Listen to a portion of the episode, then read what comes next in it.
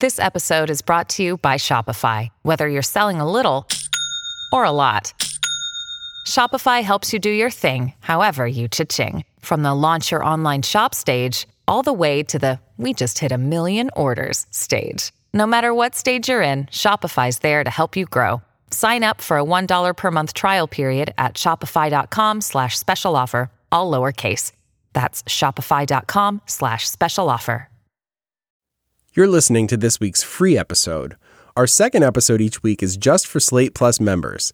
You can sign up for Slate Plus for just $1 for your first month. You'll get every How to Do It podcast without ads, plus, you'll be able to read every single advice column on Slate with no monthly limits.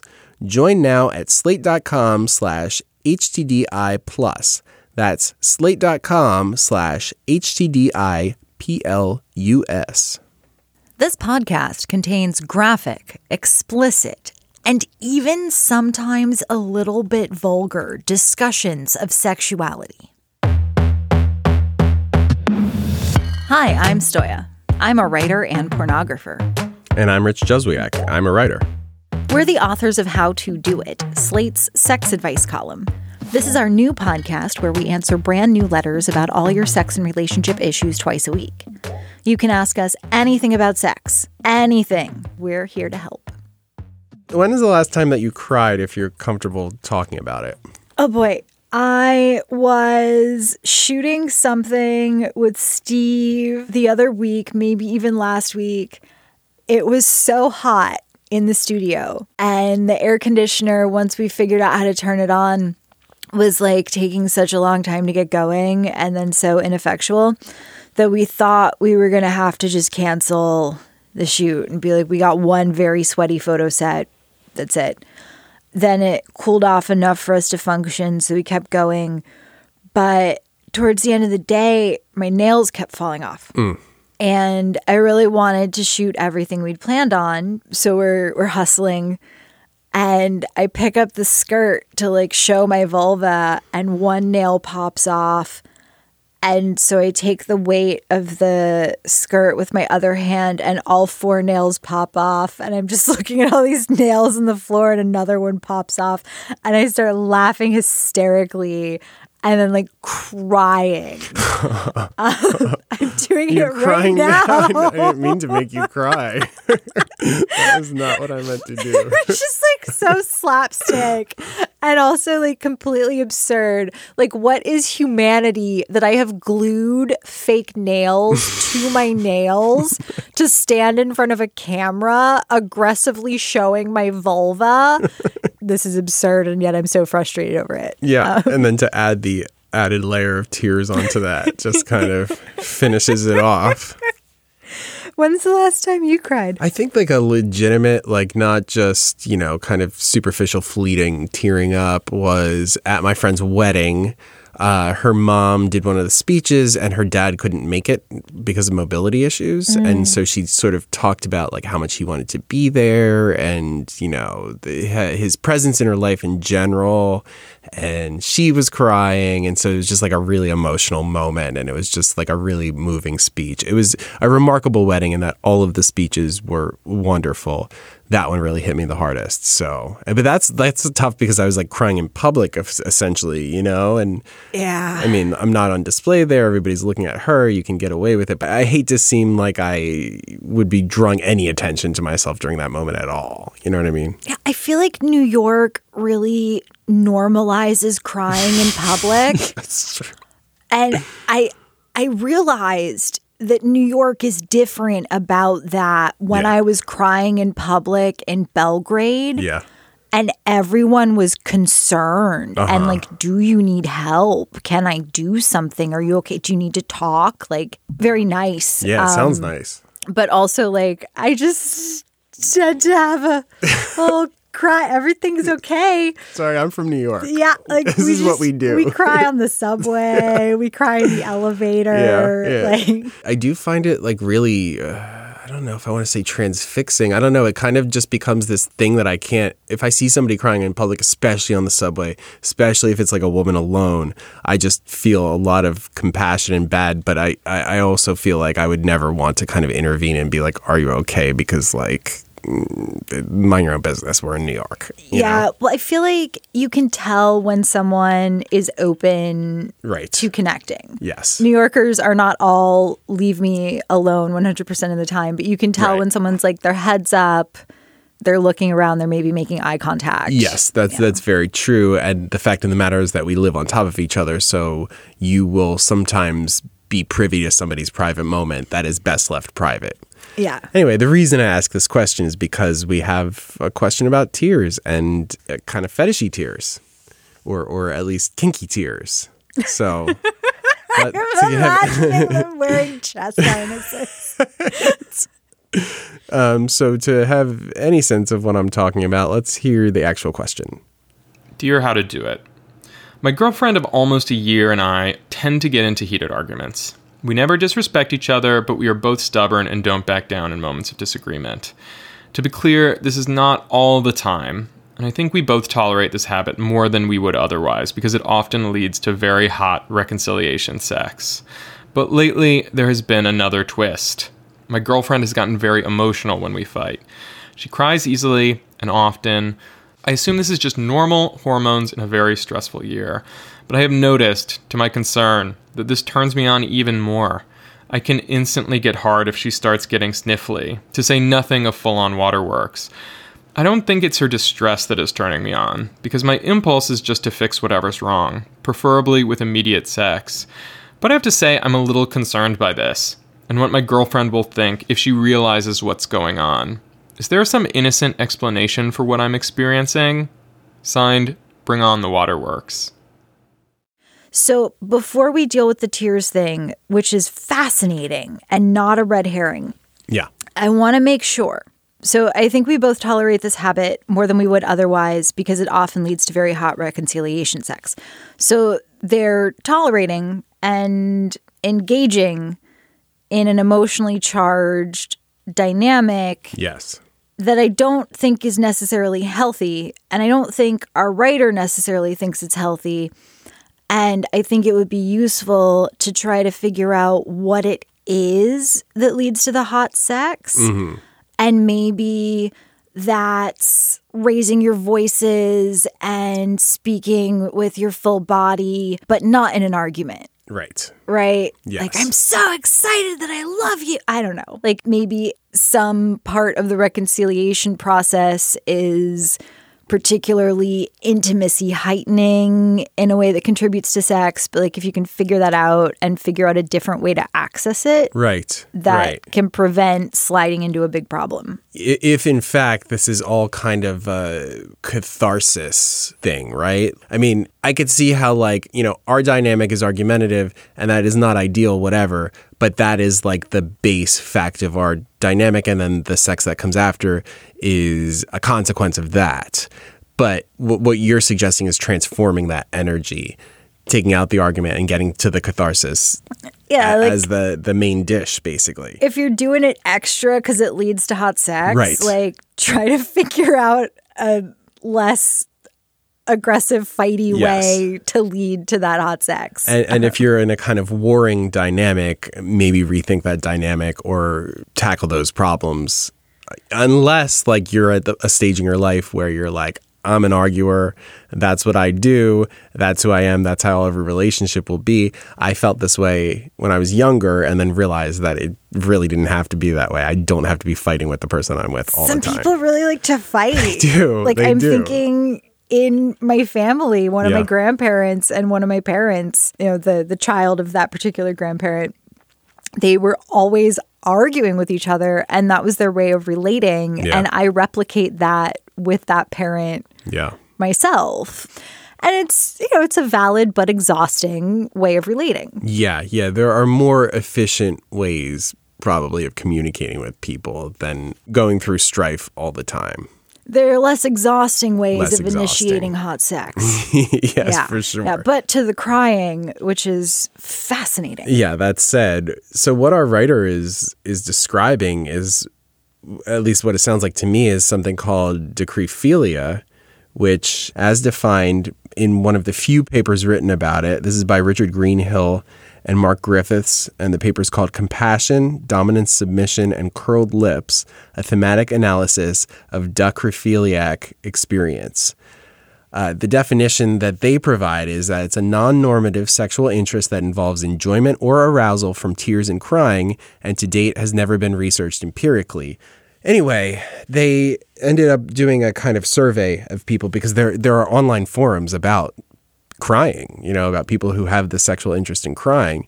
And one might assume that it's kind of all dominant submission or that there's kind of a nefarious underpinning to all of this fetish, but instead, or fetish, you know, I say fetish, kink, let's say more broadly. But instead, like everything, there's a kind of spectrum, there's differentiation. People come at this interest from different perspectives, as reflected in the title of this paper. And one of the things, in fact, the primary reason that people attribute to this being sexually interesting to them is that compassion aspect. Now, in the paper, it was mostly women or self identified women who said, the compassion is what turns me on. And because my male partner is crying, he's subverting what society says a male should do. And this is what's attractive to me. And you find this repeatedly in literature that is, in fact, that subverting of expectation that people eroticize so much. I read this case study of a guy with a fart fetish. The, the reason he said he liked women doing it is because they weren't supposed to. Yeah. Yeah. And it felt like a secret. It felt like more intimate, you know? Yeah, I'm thinking back on like all the requests to like pick my mm-hmm. nose. Yeah. So they found kind of like three different categories of what's going on with people. One of them is the compassion it ignites. Another is, in fact, dominant submission. And people would say, oh, I like crying as an erotic expression because it will give me more attention from the person that's dominating me, right? It's another mm. way of like getting that attention and kind of keeping that wheel going.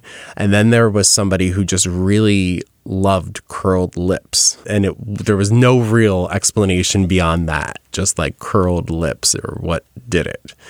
And the compassion set, a lot of them were very explicit in the goodness and what set them apart from the dominant submission set. Like, we're doing a good thing. Our crying interest is positive, unlike those other people over there. So there's kind of like strife within the crying community. At least, you know, this is a very, very small kind of sample. Again, very few people filled out this survey, et cetera, or I guess they were interviewed as well. Because what's the point of being a group if you can't split Exactly. in two and judge each other? Exactly. Yeah, although there is understanding that dacryphilia can be viewed as deriving pleasure from pain, one of the users, the compassion users, places a clear emphasis on the comforting of pain. I do not take pleasure in the pain of others, which presents a contradiction at times. I love that he is crying and trusts me enough to do so, but I wish the pain would go away. Comforting is a big part of it for me. This contrasts compassionate interest with an interest in pain itself and displays the way in which these participants seek to ease pain rather than to gain direct pleasure from it. So this line, my impulse is just to fix whatever's wrong, preferably with immediate sex. Seems like this is our writer having the comforting arousal response. Yeah, yeah, and, and and that's why I find it so interesting because the writer doesn't seem to have any indication that this exists, this phenomenon exists, and yet they fall so decidedly into this one observed camp of people who are into it. So I think it's we can pretty reasonably say that dacryphilia is what this person is experiencing. Yeah. So to directly answer their question, there is some innocent erotic explanation for what they're experiencing. And to address the part where they express some concern, specifically with the crying, if you want to achieve the same dynamic and specifics without the fighting, onions. yes. right? Yeah, yes. Like there you can get to the tears and if you speak with your girlfriend and tell her what's going on, then you have a fellow collaborator most likely. Yeah. Who can help you come up with ways to get the tears that turn you on without making her feel terrible. Yes. And just as a side note, there's this Australian movie called The Little Death. It's vignettes about sex, and one of the plots is about dacryphilia. So if you want to kind of see it illustrated on screen, this very funny movie that came out in 2014 called The Little Death, you should check that out. So that's my pop culture tip. Nice. Yeah. Families have a lot going on. Let OLLY help manage the mental load with new cognitive help supplements for everyone four and up, like delicious Lolly Focus Pops or Lolly Mellow Pops for kids. And for parents, try three new Brainy Chews to help you focus, chill out, or get energized. Find these cognitive health buddies for the whole fam at olly.com. That's O L L Y.com. These statements have not been evaluated by the Food and Drug Administration. This product is not intended to diagnose, treat, cure, or prevent any disease. Look, Bumble knows you're exhausted by dating. All the must not take yourself too seriously and 6 1 since that matters. And what do I even say other than hey? well, that's why they're introducing an all new Bumble with exciting features to make compatibility easier, starting the chat better, and dating safer. They've changed, so you don't have to. Download the new Bumble now. Yeah, so let's talk about this super curved phallus. Okay. Dear How to Do It. My husband's penis is on the shorter side, curves upward dramatically, and when aroused, gets very hard. This means we spend a lot of time in missionary position, which isn't a problem for me since we do plenty of foreplay and oral, and I like missionary just fine. The actual problem is that my husband, who comes from a very conservative religious background that he's been working hard to overcome, is finally starting to tap into his sexually adventurous side after dealing with a lot of sex hangups in therapy. Yay! But there's always a but, or I wouldn't be here. He's channeled that adventure into wanting to try a lot of different sex positions. And most of these positions just don't work with his dick. We'll try a new position starting slow, and then he gets into it and starts to go faster. His dick is at a weird angle, it pops out of my pussy, and he ends up thrusting hard into my pelvis, and it hurts, which kills the mood. I don't want to discourage him, and I don't want to undermine his fledgling confidence, but this can't continue. Do you have some recommendations for sexual adventures that work with short, very upwardly curved dicks? Signed, in a difficult position. You can't do everything. Well, I have a couple of ideas. Okay. So, um, you know those things that you like put on the base of the penis for people that are too long? Like the OhNut. Yes, thank you. The OhNut, or maybe two OhNuts, depending on how much length there is between the pelvis and the curve, mm-hmm. can give him something that kind of like forces him to deal with just the curved part. I see. Right, right. And so I imagine the OhNut still gives a sensation of being encircled. Mm-hmm. So it's not like his shaft is just like hanging in the breeze, but then he might be able to use the head and the portion down to the curve Yes. in some more creative ways. Yes. Although this will, the OhNut will further cut the length. Keep that in mind. Yeah, well. he'll have he'll have a very short penis to work with, Right. a very short segment of a penis. But like our writer has a pussy.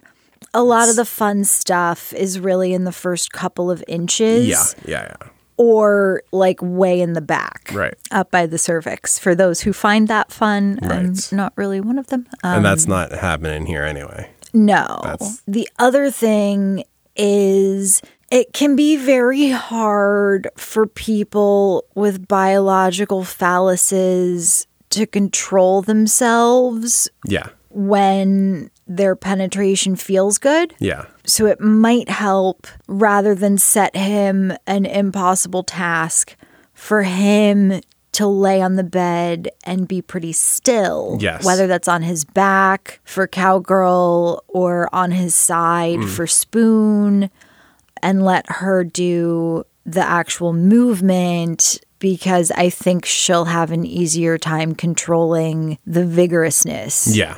My thing is that, like, yes, he's gaining his confidence, but without knowledge and like an understanding of his limitations and attributes, that's just chaos. If he can only get into some positions by fucking her slowly, then that's what he has to do. And he may have this ideal of, like, oh no, I'm supposed to be slamming.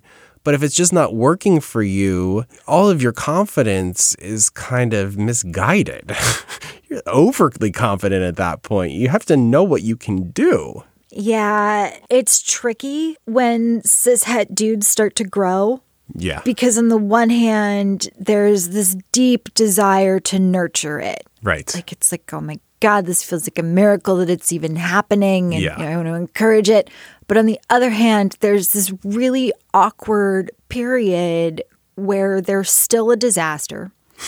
but because it's such an act to begin working on themselves and they're so sensitive about it, it's very difficult to give constructive feedback yes.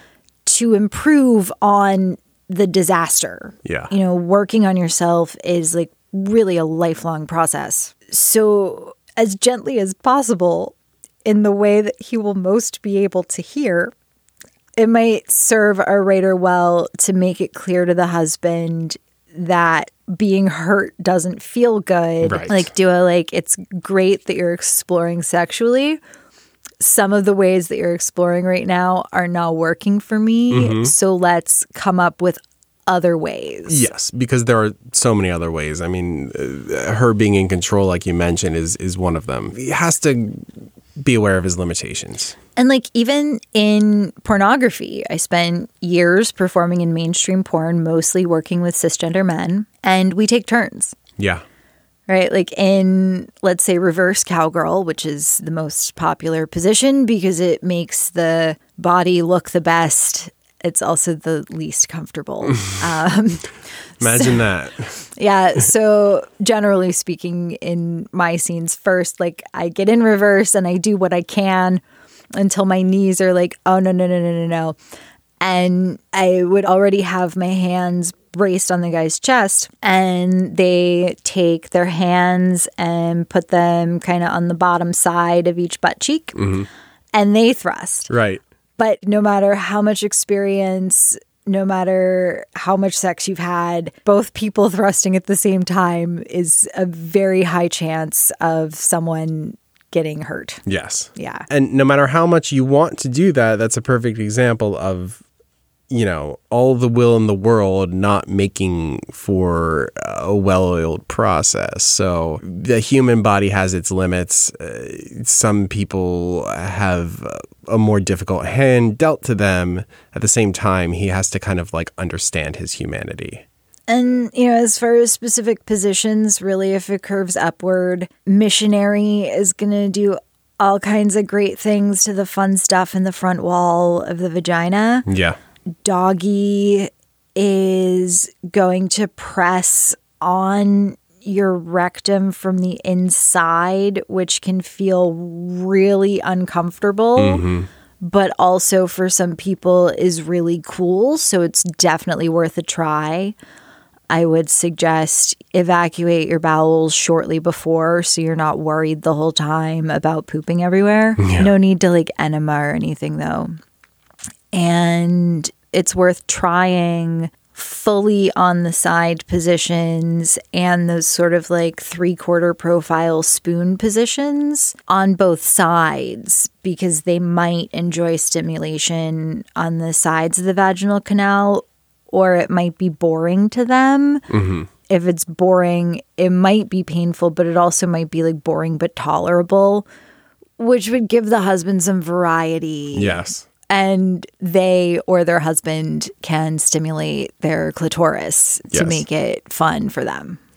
when you present it like this, it seems like they have a lot of options, and that actually getting this right is its own kind of fun process. So enjoy it while you feel it out.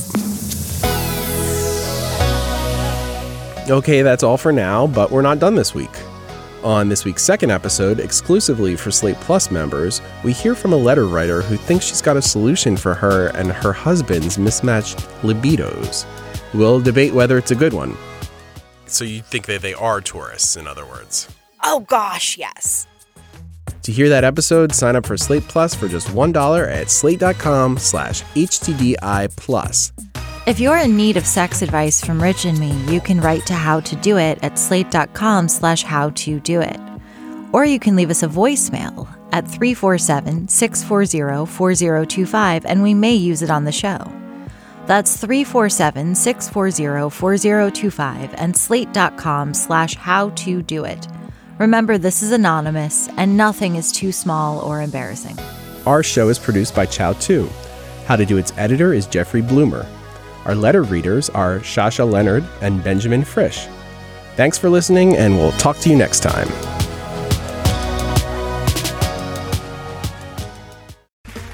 Okay, round two. Name something that's not boring. A laundry? Ooh, a book club. Computer solitaire, huh? Ah, oh, sorry, we were looking for Chumba Casino. That's right. ChumbaCasino.com has over 100 casino style games. Join today and play for free for your chance to redeem some serious prizes. ChumbaCasino.com. No purchase necessary. Full prohibited by law. 18 plus terms and conditions apply. See website for details.